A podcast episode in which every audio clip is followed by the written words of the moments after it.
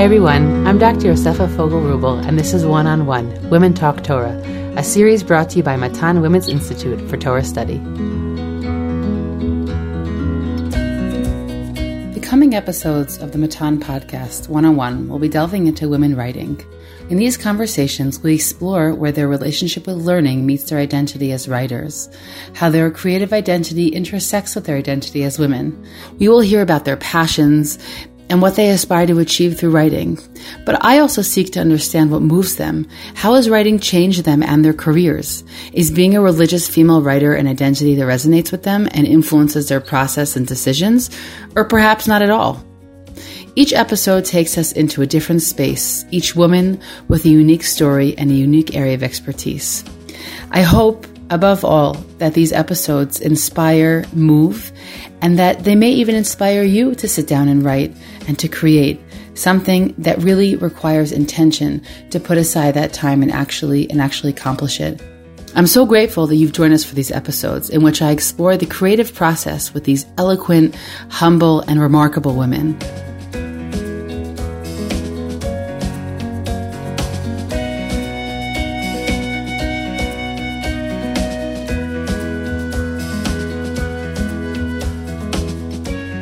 Simi Peters has been teaching in the Fellows Eshkolot Educators Institute for Tanakh and Jewish Studies for the past 3 years at Matan and is a senior faculty member at Nishmat. She is the author of Learning to Read Midrash and specializes in skill building, providing access to a wide variety of classic Jewish texts for students at all levels of Jewish literacy and experience. Simi, it's an honor to have you here. Thank you. It's a pleasure to be here.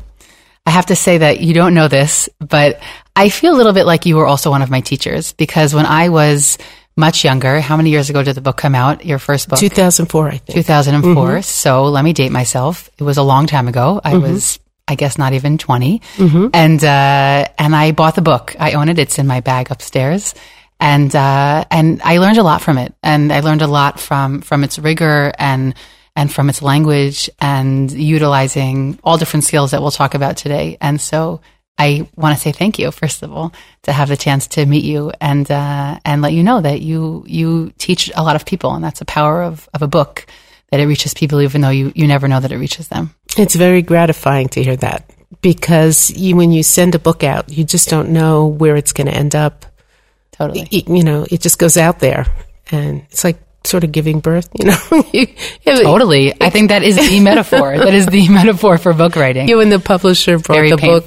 Yeah, the publisher brought the book to the house. He said, "Well, here's the baby." And my youngest son was there, and he was like, "Excuse me." He didn't like that. But that's how it felt in a lot of ways. Yeah. Totally. Yeah. Okay, well, we're going to circle back to that book as we continue forward. No matter what the topic of our series are, and this is a series that we're doing on women writing and women creating in all different forms. But before we get to talk about that process, I really love to hear about how you got to this world of higher Torah education and of learning. And especially when I speak with women who are of a generation or two above me, everybody's journeys are so diverse because nothing was as clear or simple at that point. And so I would love to hear how you got into this world. Okay. My parents were Holocaust survivors, and it was a home of Torah. It was a home in which Torah was very important. When I was growing up, the whole Haredi Olam HaTorah in America was very, very young. And my brother, who's 8 years older than me, went to yeshiva, was sent away by my parents to yeshiva at a time when people just didn't do that. Oh, wow. He was very eager to do that. That was something that he very, very much wanted to do. I was jealous. My father was a completely natural feminist. He learned with his daughters as well as with his son. He was a person who learned, was kovei itim l'Torah at a time when people didn't do that. Mamash, yeah. And I went to a school where the level of the education was very, very high. Subsequently, I went to Beis Yaakov. It was part of the Beis Yaakov Reshet. It was called Torah Academy for Girls in Far Rockaway. Okay. Rabbi Whiteman was, I think, a pioneer in giving quality Torah education to women. It still exists. Yes. It's, I have to say, and through no fault of the school necessarily, it's been many years, some of my nieces went to that school. At the time, I had excellent teachers, and they really turned me on, and I was thirsty. I remember, my mother was a little bummed about this. She, we would go shopping, and I would buy Sfarim, and she wanted me to buy clothes, But no, she was proud of me, but it was a little bit of a leap for her, coming from Europe. So I just got turned on in high school, and I was eager and hungry, and just kept learning. Mm-hmm. The way I got into Midrash was I started teaching. I didn't do any formal teacher's education or anything like that. I started teaching when I was 19 in the day school system while I was in college, and I continued for a few years in the day school system before I made Aliyah after graduate school. And it always bothered me that I could explain how Rashi and the Ramban worked, but I couldn't explain, and I used a lot of Midrash in my teaching, because in a Beis Yaakov system, you do a lot of Midrash. And Rashi brings Midrash, obviously. Mm-hmm. Most of the Parshanim allude to Midrash. I was using Midrash in my teaching because I would go back to the original source and use it in actually teaching. I did a lot of teaching of Nach, and there are a lot of things in Nach you really can't teach without Midrash.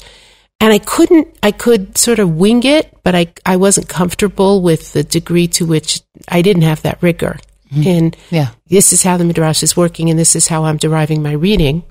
So after I'd been in Israel, I guess it was in 2004. So I'd been in it. My oldest was 4. I got accepted in 2002, maybe. I don't remember. The Jerusalem Fellows Program. And I spent 2 years getting the background and the rigor that I wanted. What did that mean? Meaning, was that an academic? It was an academic. Today it's called the Mandel Leadership, thingy. Yeah. I don't know what they call it now. Mm-hmm. And it's taken on a much more political focus. But at the time, they liked me because I was the token Haredi woman. Exactly, yeah. You filled a nice little... Yeah, I checked off a lot of boxes. Yeah. And what I had the most amazing manche in the program, who's Dr. Zalkin, Dr. Avram Zalkin, Zatzal. I say that without any cynicism. Mm-hmm. He was a Yakir Yerushalayim, a gentle, wise man with a lot of knowledge and a mechanech to his bone. And he helped. He guided me in my study. I was able, as a member of the fellowship, to take courses at Hebrew U. So I got to learn with Yona Frankel, who was a giant. I think. And Midrash, for those who don't know, Midrash and Haggadah. He's the person who got the Israeli academic establishment to sit up and pay serious attention to Haggadot Chazal. Mm-hmm. Yeah. And it was like learning from, the founder of a field, really. Yeah. I took other courses as well. And I read a lot, and I learned a lot, and I, developed my approach to Midrash. And all throughout these years, you're teaching in institutions. In Yerushalayim. I'm teaching in all sorts of 18-year-old programs, I have to say that my personal memory is I went to Shalavim for Women in the first year it existed, and then it was in the old Holy Land Hotel, and you taught in Dar Chaybina, right? Yes, I taught in Dar Chaybina. And you taught a friend of mine who, was in the slightly more, what do they call it, yeshivish or track, and so she was there, and I remember that you were the teacher who was the textual, right? I'm sure there were others, but I remember your name as being the rigorous, right? That was a class that was going to have rigor, and you had to come ready. Yeah, and I'm a demanding teacher. I think it's the highest compliment you can pay to your students is to trust them to be capable of meeting your standards and giving them the highest possible level of intellectual, spiritual challenge in Talmud Torah. So. And with that in mind, meaning you've really taught at institutions that sort of cover bit of a cross-section of the Orthodox world, mm-hmm. which you've already, I guess, given us a little bit of insight into that growing up in what you called even back then a Haredi-ish home. Yeah.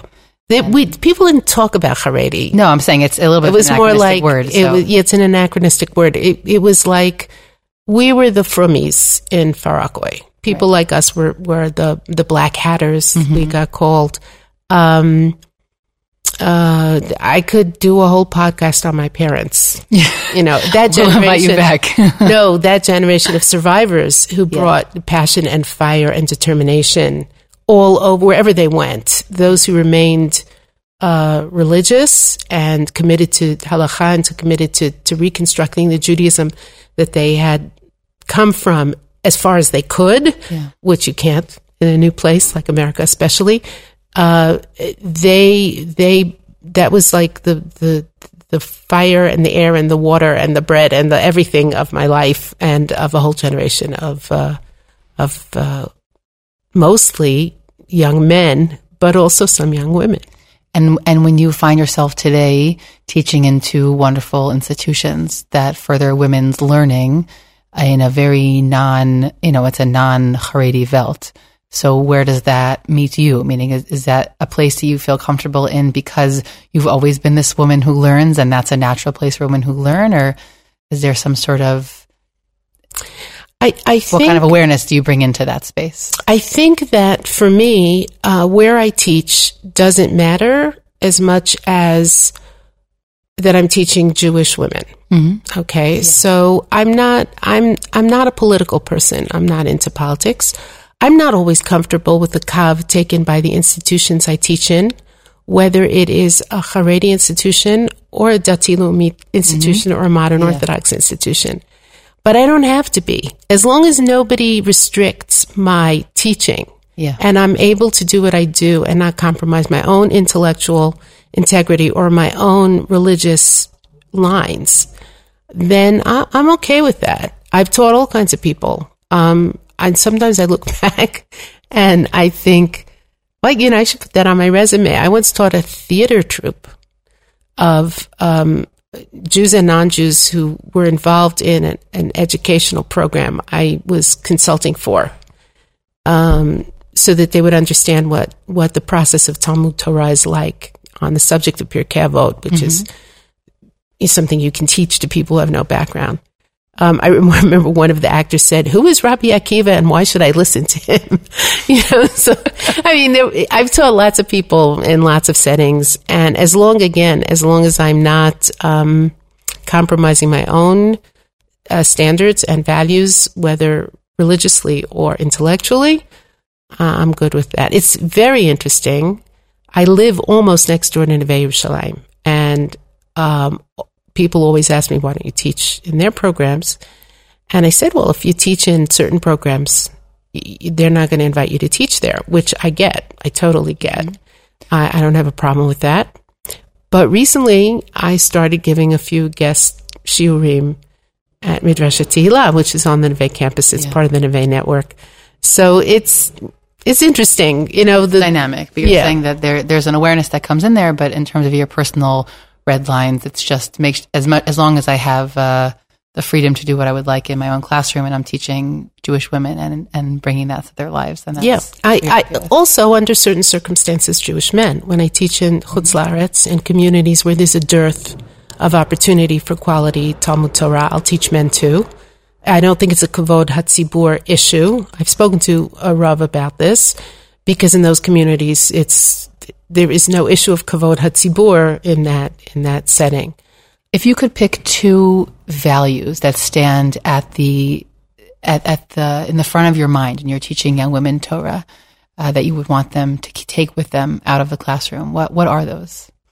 So the first is that it's not enough to learn Torah, to be told Torah. What really transforms us is the process of learning Torah. Mm-hmm. I could make a list of important values in Judaism and read it off a page, and there would be some value in that, okay? But what transforms us, what makes us religiously developed personalities is the process of Talmud Torah. So I remember once giving a shiur on a hard nitziv that I had my students look at, and they were really very unhappy because I made them prepare it before class, and they were struggling with it. And after I had taught the nitziv, I came in and I taught the nitziv. I said to them, "Okay, what would have happened if I had summarized the nitziv for you?" And every single one of them agreed it would not have meant the same. They would not have understood it at the same level. It would not have been the same thing. So the process of Talmud Torah is almost as important as the bottom line message, because the message has to emerge from the text. The texts are sacred, and they're written this way for a reason, to engage, to pull us in, to make us understand. Like the Yigiyah, you need to be Miyagea. To be Miyagea.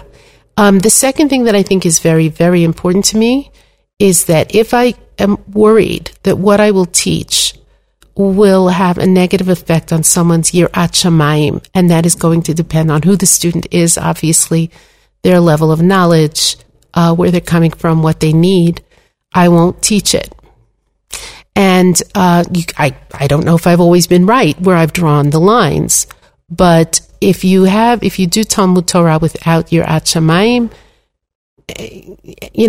Elisha ben Avuya, what's the point? Yeah. What are we trying to accomplish here?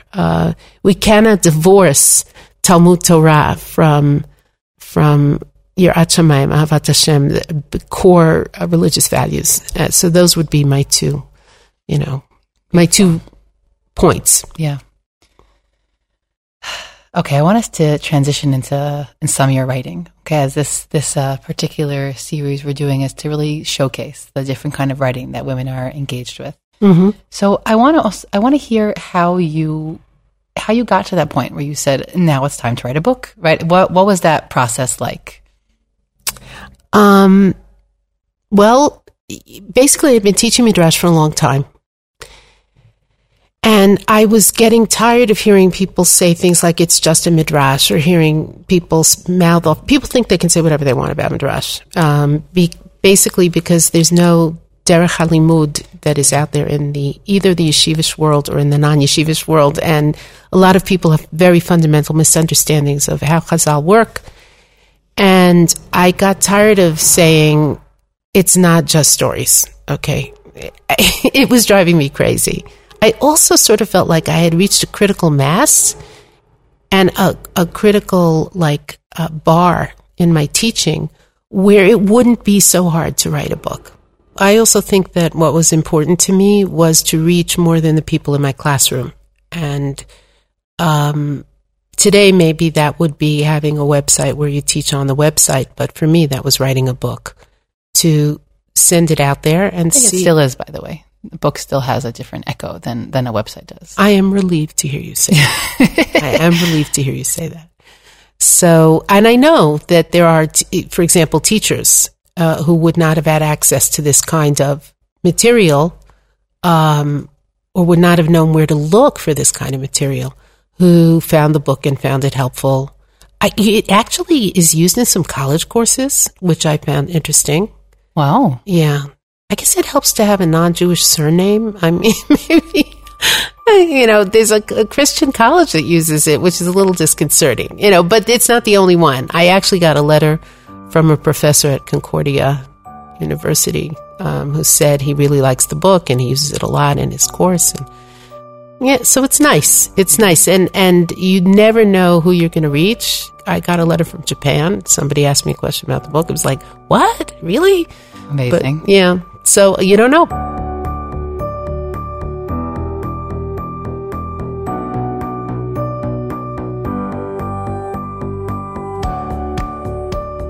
Can I just ask, you don't have to tell me your age, but what stage of life were you at when you published that book?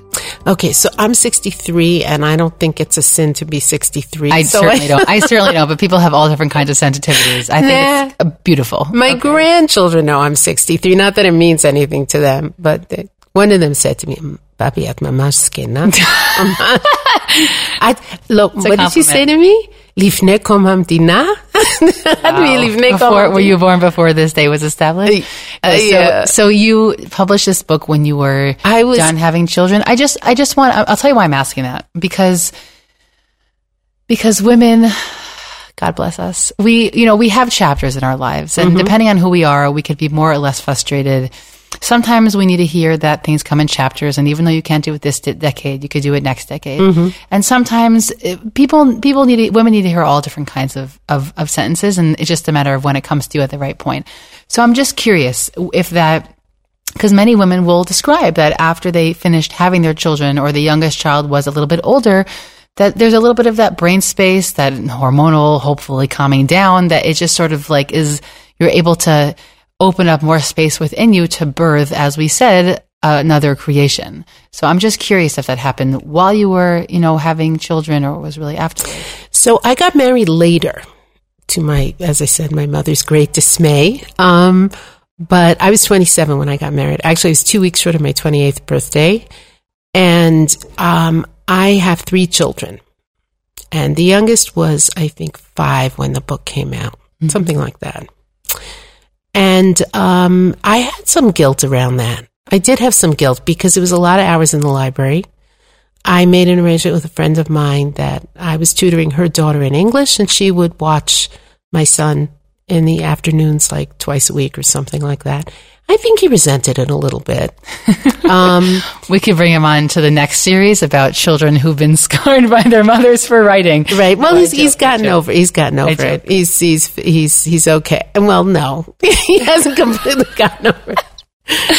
Okay, so he was still youngish. He was still youngish. I figured it out. I think there is a conflict here. On the other hand, I did the fellowship when my oldest was 4, and that was a lot of hours, and it was a lot of work. If I had waited till the kids were grown up, I don't know if I would have done the things I needed to do to get to where I am today. I'm not a lawyer. I'm not a doctor. I'm not an Indian chief. I mean, I'm a teacher, which to a large extent was helpful in terms of hours. You do have teachers' hours are different. Really? Because I feel like my hours are all night long. No, well, during Corona with Zoom. No, I mean, you're preparing all the time. Yeah, your preparation. I imagine they'll hate teaching because they'll be like, oh, teaching means emo works all the time. Right. But I just want to say also, I'm not advocating anything. I'm simply asking. I really, as like a little anecdotal survey, I'm curious as to when women find themselves that they're more able to go into that creative space. That's all. For some women, it might be that they had children later and they started beforehand, and so you're already in some sort of rhythm. There's no expectation behind my question. To do the things you really want to do sometimes takes its toll. I look at someone like Ruchi Fryer, the judge in Bar Park, yeah. And I say, when does this woman sleep? Does she sleep? It's you have siyata dishmaya. I have an extremely supportive husband. He always backed me up. Also, I think about the difference between my sister's generation and mine. The men are expected to help. In your generation, I don't even use the word help anymore. Right? No, absolutely. That's the generational but source. in my sister's world, it was very, very different. Correct. Right. Yes. So there were all sorts of to have different families. Yeah. And my father has a family of the same sort. He was the only one born in America, and his 6 siblings were born in Europe. So. Right. It's a fascinating thing. It's a lot of circumstances affect this. But what I do tell younger scholars who ask me, and they say, well, I'll do the doctorate after the kids are older. I say to them, consider that you may not want to do the doctorate. You may be out of the schwung when the kids are older. Mm-hmm. Consider the possibility that you should do it anyway. Yeah. I actually found doing it when my kids were very little and I had some in the middle. I found that it was also a good balance for me where I was holding in life. Like it was good to have the haven during the day of the intellectual. It was also a life where my children were actually in frameworks until 3:45, which is no longer existing now that they're school aged. Right. And it created a good balance for me to have all that intense young physical years balanced by that. And it's also, it's a huge project that it's more daunting, I think, for women when they push it off. Can I just say something? This is really not politically correct, okay? But I'm going to say it anyway, and you can always take it out if you want to. What I always tell my students is this. If you see a woman who has it all, she's got the career, she's got the beautifully kept home, the kids are this, she's got a great figure, she always looks put together, the whole, you know, there's one of three things going on, okay?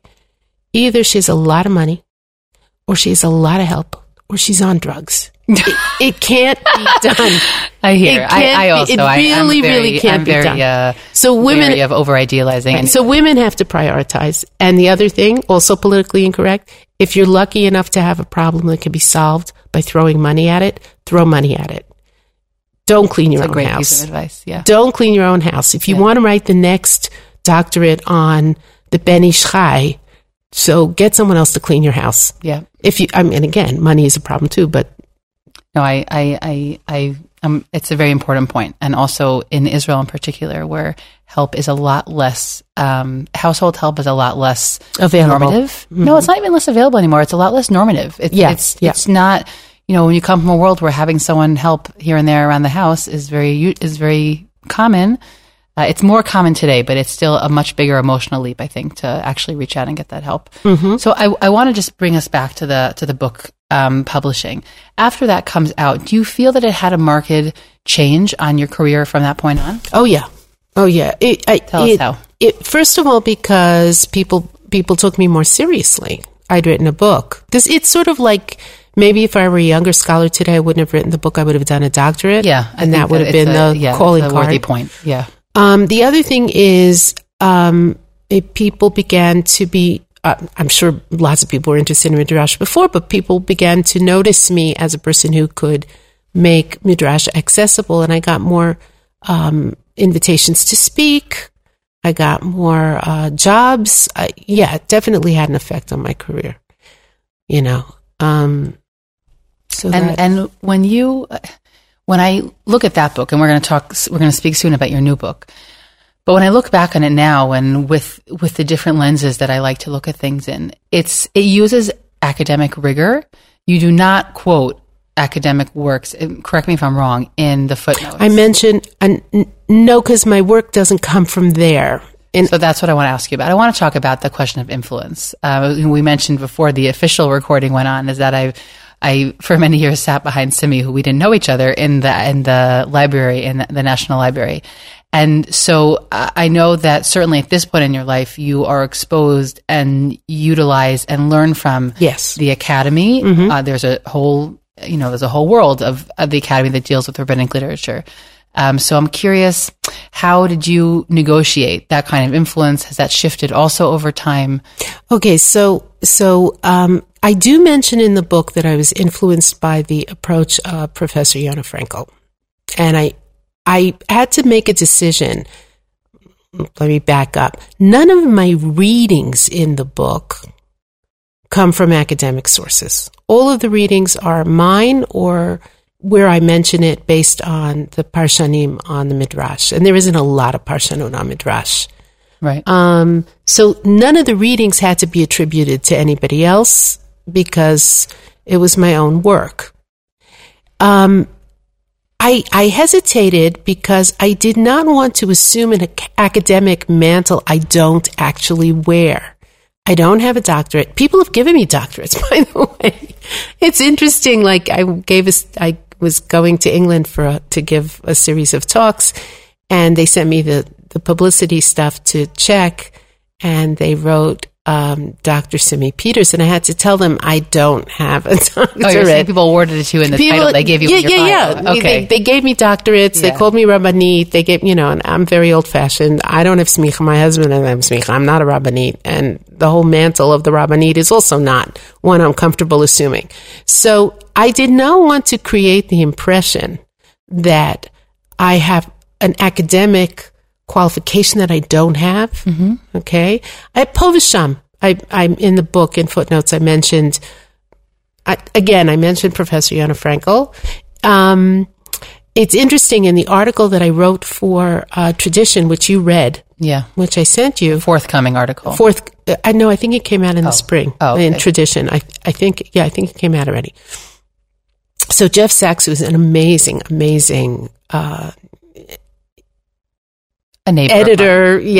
He's an amazing editor. It's a pleasure to be edited by him. And he's got such a wealth of he's got such a depth of educational understanding. Yes, I really like Jeff Sachs. Okay, yeah. But that's a separate thing. In any event, he said to me, you've got to include some academic footnotes here. And I said, well, but I didn't use any academic footnotes. And he said, yes, but people are going to know that there's literature out there on this topic. And if you don't cite it, it's going to look funny. So I did.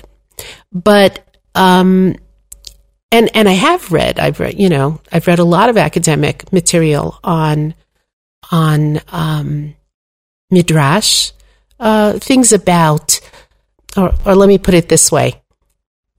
The Academy is good at talking about Midrash. Mm-hmm. They're not so good at reading it line by line, readings on the page where they show you, they make claims and they don't necessarily show you how those claims are backed up in texts. And I have definitely benefited from reading academic works. There's a lot I read that I don't like. Yeah. There is something to be gained from the things I do like. Some of my reading is influenced by anthropology, sociology, and psychology, but I don't cite that either. So, and I don't cite Parshanei Midrash because I barely use them. They're not they're more like annotations than anything else. And where I take an insight from a Parshan, I do cite it. So it's complicated. I didn't want to jargon it up, and I also didn't want to make broad sweeping claims about Midrash a la academic style. Mm-hmm. And I wanted to make it accessible, and I didn't want to pretend to a qualification I don't have. So that, I think that's it. The intellectual rigor I got in school, in high school, strangely enough. Mm. Because Torah was being taught there with more rigor than it is now taught in most Jewish day schools, Beis Yaakovs or whatever. So maybe that's also something that kept me deeply connected to the original understanding of Midrash I learned as a kid, which was that Midrash is Parshanut Chazal on Tanakh, which is not my final sort of bottom line definition of Midrash, but, you know, reading the best of academia, there were things I saw that I had already been exposed to, though they were not formulated in that way. Mm-hmm. I hope that's clear. Yeah, no, it is clear. You know what? I want to hear the example that you've brought for us today, and then I want to ask you something else about what that is in Midrash that pulls at you so deeply. Okay, so I'm going to paraphrase this because there isn't really time to do it justice. If I read and translate this, it's just not going to work. But the last three psukim of the Torah say something very straightforward, which has tremendous theological significance. It's Dvarim Lamed Daled, starting from Pasuk Yud, V'lo kam navi od b'Yisrael k'Moshe asher yidao Hashem panim el panim, l'chol ha'otot v'hamoftim asher שלחו השם לעשות בארץ מצרים לפרעה ולכל עבדיו ולכל ארצו ולכל היד החזקה ולכל המורה הגדול אשר עשה משה לעיני כל ישראל. And there did not arise another prophet in Israel like Moshe, whom God knew face to face, who did all of these miracles in front of the people of Israel. That's the, essence of the pasuk. The Sifrei says something really strange here. The Sifrei says, V'lo kam navi od b'Yisrael k'Moshe. There did not arise in Israel a prophet like Moshe, but among the nations there did arise a prophet like Moshe, which is Bilam. And the Midrash appears to describe Bilam. It's in the Sifrei. It's at the very end of the Sifrei. If you want to look it up, it's an interesting formulation. The version of the Sifrei that I use is in the Ramban on Parshat Balak. Okay. But the Sifrei says, but there did arise another prophet, like implying greater than Moshe among the nations. Now, given the theological significance of these psukim, which is, we are sealing the Torah with the statement that there is no Navi who can supersede Moshe, which means you have to keep the Torah. It's an extremely strange statement. And the two questions I had when I first learned that Midrash were, first of all, why are you saying this? What's this about? Why undermine Moshe? Why Moshe? Put that out there in the world. Why put that out there in the world? And on what basis are you saying this? So when you start to think about this question, one of the things that you notice is that there are many, many parallels between Moshe and Bilam, right? They're both prophets. They're both highly accomplished poets. Bilam's poetry, his nivuot that he delivers, are some of the most lyrical psukim in Torah. My daughter is learning them right now and saying them out loud, memorizing them in my house. So. They're beautiful. They're beautiful. Yeah. Both of them defy God, right? Moshe originally doesn't want to go to Mitzrayim. Bilam defies God in the opposite way. God doesn't want him to go to curse the Jews, but he defies God. They both, there were other parallels. There's a lot of association of the word to see in both stories. There are many literary parallels. Probably the strongest is the description of Moshe going to Eretz Mitzrayim to finally, reluctantly, fulfill the mission that Hashem wants him to fulfill after he encounters God at the Sneh and at the burning bush. And on the way, you get this strange, enigmatic story. Moshe is on his way. He stops at an inn, and Hashem wants to kill him. And he's saved by his wife, Tzipporah. Okay?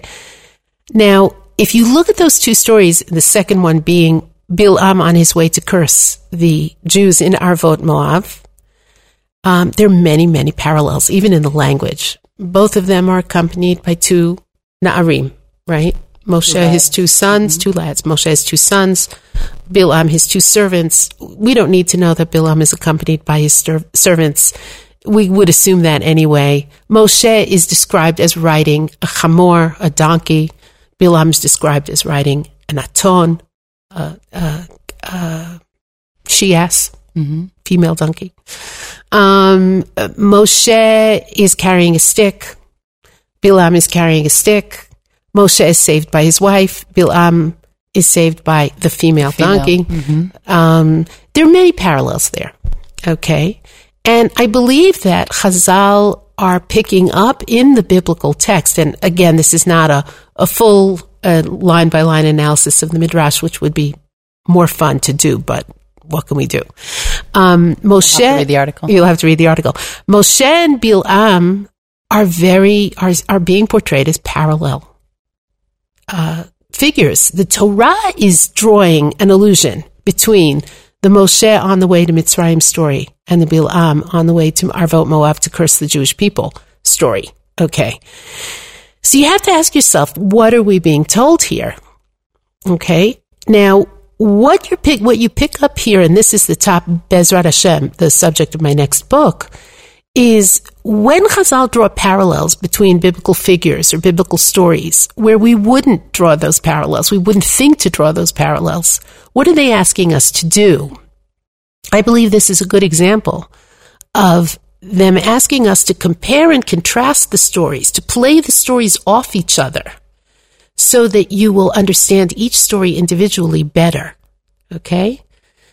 Shockingly, we come to the conclusion Shockingly and enlighteningly, we come to the conclusion that Moshe and Bilam are very much alike.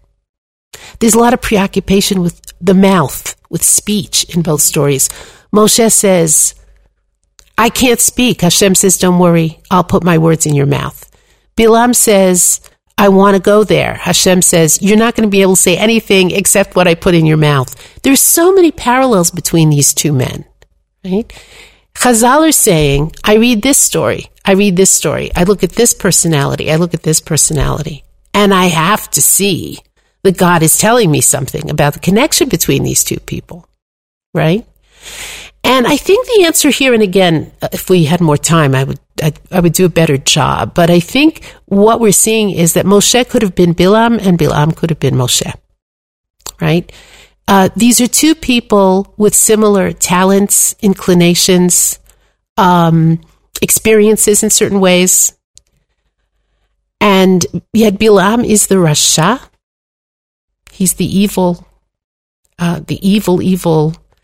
person who makes his living cursing people. That's the kind of person he is. And Moshe is Moshe Rabbeinu. He's our teacher. He has given the world the Torah. What's the difference between these two people? It's almost like the Seir LaAzazel, right? The two Seir LaHashem and Seir LaAzazel. Yeah, Seir LaHashem, Seir LaAzazel. They're almost the same person, but they're really, really not. And I think the answer is that Bilam, who is, when the Midrash says, among the nations no one arose, among Israel no one like Moshe arose. Among the nations there was someone who arose like Moshe. And yet, you know, we obey Torah Moshe. Nobody's interested in what Bilam has to teach us about the world or anything else. So it's an example of a place, and there are many such midrashim. It's almost a genre of its own. And this is the topic of the next book? This is the topic of the next genre book. Of midrash. Yes. So, for example, why do Chazal point out that both Rivka and Tamar wear veils and give birth to twins? Okay, there's two minor details. What's going on over here? Mm-hmm. Why do they connect the raven in the Noach story to the raven in the Eliyahu story? Because the birds are mentioned there. What's that about? Mm-hmm. And I think it's a process of comparison and contrast that Chazal use all over the place in Midrash. They use it in the parable form. They use it in other ways. They use it in Halakha too. They compare and contrast cases. Mm-hmm. Comparison and contrast are interpretive tools that Chazal use. And if we understand that that's what they're doing, we understand these texts so much better.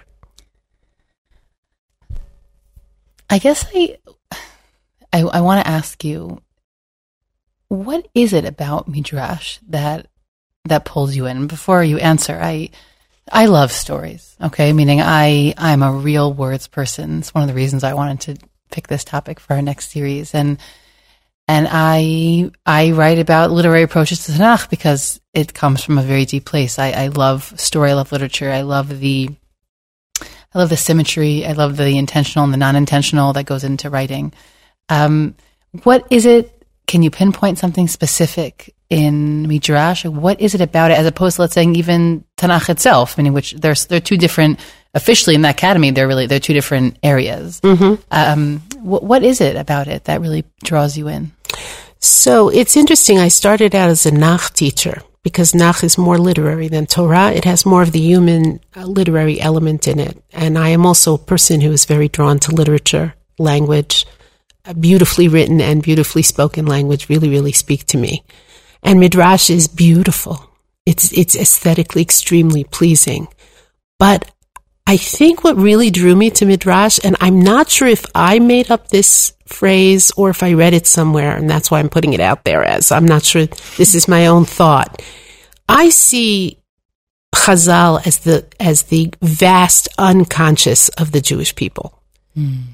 And Midrash, everything we as Jews who are faithful to Torah, mitzvot, yirat shamayim, everything we do is drawn somewhere from something in Chazal, even if the connection seems distant.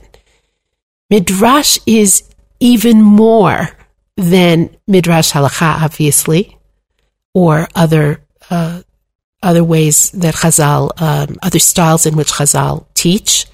Midrash is almost like, learning Midrash is getting in touch with the unconscious. It's so deep. It's so profound. It is our collective consciousness. And a lot of people don't really get it, don't really learn it, don't study it with rigor, and they miss a lot. But everybody connects. It's powerful.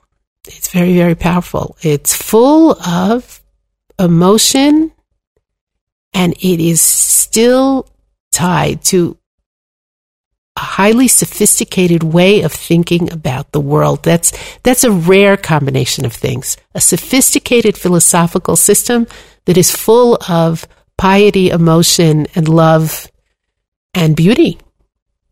You know, when you describe Midrash in that way, it's funny because for many of those same reasons, I'm drawn to learning the text of Tanakh. Obviously. And so, obviously, meaning the Midrash is Chazal's expansion. Yes. On that. But those are almost the same sentences that I would offer for the text. I'm sharing in that love with you, meaning that you feel like you're swimming in the DNA of everything that ever was. Right. And it's a very... I think Chazal saw themselves as the Mamshi. I think even Yona Frankel says this. I may have heard him say it. I don't think I read some of these. I think he said something like, Chazal ra'u ba'atzmam mamshichei derech hatanach. Chazal saw themselves as the spiritual inheritors is a better word for that. No, yeah. Of the Tanakh, the people who were following the path of the Tanakh.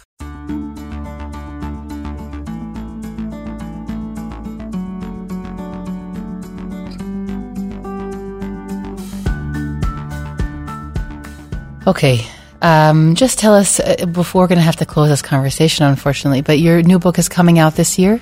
My book is coming out, my first book is coming out in translation, Bezrat Hashem first. Amazing. And my new book is, I would say, 3/4 written. Okay. So we still have to finish it, and it will be coming out afterwards, Bezrat Hashem. Okay, yeah. We'll look out for it. Right. I think I always like to close these conversations with a little lightning round of questions. Okay, you ready? I'll be a big girl and I'll deal with this. Okay, great. My son, when I showed him the document, he said to me, "Zema she shoelet otach." Okay. What kind of questions are these? You know, he's Israeli. He's very Israeli. They're a little window into the world of Simi Peters. Okay, so it just association. Okay, you don't long answers required. What books are on your nightstand or book? Usually there are multiples. Yeah, there are a few. Right now, during the Corona, I started reading more fiction, and I usually reread 19th century fiction because a lot of 20th century fiction is just not great. I read a lot of nonfiction, but right now I have a book on my blue plastic Keter nightstand. It's actually a children's chair, but it works very well. Okay. Which is Hilary Mantel's The Mirror and the Light. She wrote a trilogy about Thomas Cromwell. And the first two were amazing. Wolf Hall and Bring Up the Bodies. This one is not amazing, but it's very good. Wow. And I'm enjoying that very much. Okay. I want to check that out. If you could sit down with anyone, someone who's alive, dead, famous, mundane, for a drink of coffee or tea, whatever drink works for you. People had very different opinions about it. Good, strong English tea, yeah. For a good, strong English tea, who would it be? So I'm very lucky in that most of the people I want to talk to, I have been able to talk to for a cup of coffee or tea, or still can, Baruch Hashem. And some of the people I would do anything to speak to would not be sitting with me over a cup of tea like Rashi or the Ramban. So that's not, But I thought of two people, actually. I thought of one. One is Atul Gawanda. He's who he is, right? Yeah. He writes beautifully. Yeah. I'd love to speak to him about writing. His writing is koleach. It just flows. It's really, really good. He's a very busy man. He's a doctor, and he writes about medicine. I love the way he writes. I'd love to be able to speak to him about writing. He's also the son of immigrants, which, again, I see much taller than me. I've seen pictures of him. He's a giant. But I'd love to talk to him. And the other person I could think of who I could actually probably share a cup of tea with would be George Eliot, who is one of my heroes, So she's an incredible writer. Your favorite tefillah? It's a hard one to answer because That is perhaps the most personal question you've asked me. I would say the tefillah that I most connect with is Ahavat Olam Habtanu, which in Nusach Ashkenaz is Ahava Rabbah. But, you know, some tefillah we need at different times. Yeah, it's a dynamic question. It's not a question that has one answer. Right. I definitely understand that. Something unexpected, I mean, that others wouldn't expect that you feel passionate about. Well, my daughter says whatever I'm doing at any given time is my favorite thing. What do I feel passionate about? I feel passionate about most of what I do, I have to say. I have a weird affinity for gospel music. People don't expect that. Okay. I also like it. I mean, not the overtly, you know, Avodah Zarah aspects like, you know, the Jesus songs and stuff like that, but There's something about gospel music that just touches me. It's soulful. Oh, right. It's soulful, baby. That's true. Mm-hmm. An exotic location that you would like to visit? An exotic location that I would like to visit, if I'm honest, I'm not a big traveler, but I would love to see Scotland. Another thing we have in common. Oh, look at that. I'd love to see Scotland. That does sort of koretzli. That does sort of call me. I totally hear you. Mm-hmm. Any hidden talents? We know some of your revealed ones, but any hidden talents? I'm a bad crocheter. Okay, I'll know where not to go.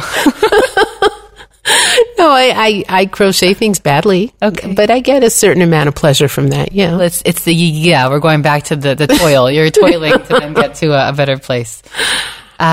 Please share with us something that you're grateful for in your life right now. It's easy. That Baruch Hashem, that we all in my larger family and immediate family made it through Corona alive is something for which I am extremely grateful. I mean, that Corona's in our past, according to that sentence. Yeah. I hope so. Yeah. I hope so. Being the child of Holocaust survivors, I am naturally pessimistic about disasters. But the fact that Have'atanu ad halom, Hashem has brought us this far, and I know many people have suffered very, very badly in all sorts of ways from Corona, not just directly from the disease. I'm extremely grateful that we're, you know, again, everyone in my immediate family and my extended family is alive and well after Corona. I mean, Simi, thank you so much for this conversation. It was fun. I enjoyed it very much. Great to be here. And everyone should please check out your book, and your forthcoming book, Bezrat Hashem in Hebrew, will enable you to reach additional audiences, and it will, by the way. It's going to be a great thing. Bezrat Hashem. And so thank you so much. A pleasure. I hope you enjoyed this conversation as much as I did. I am Dr. Yosefa Fogel-Rubel, and this is One on One Women Talk Torah, a series brought to you by Matan Women's Institute for Torah Study. Thank you to the entire Matan team for their input. Please do One on One and Women's Torah Learning a small favor by sharing this podcast with family and friends so that we can reach new listeners. You can stream and download these episodes on Spotify, iTunes, and Matan's website, and write us any feedback at podcast@matan.org.il. That's podcast@matan.org.il. Thanks for listening, everyone.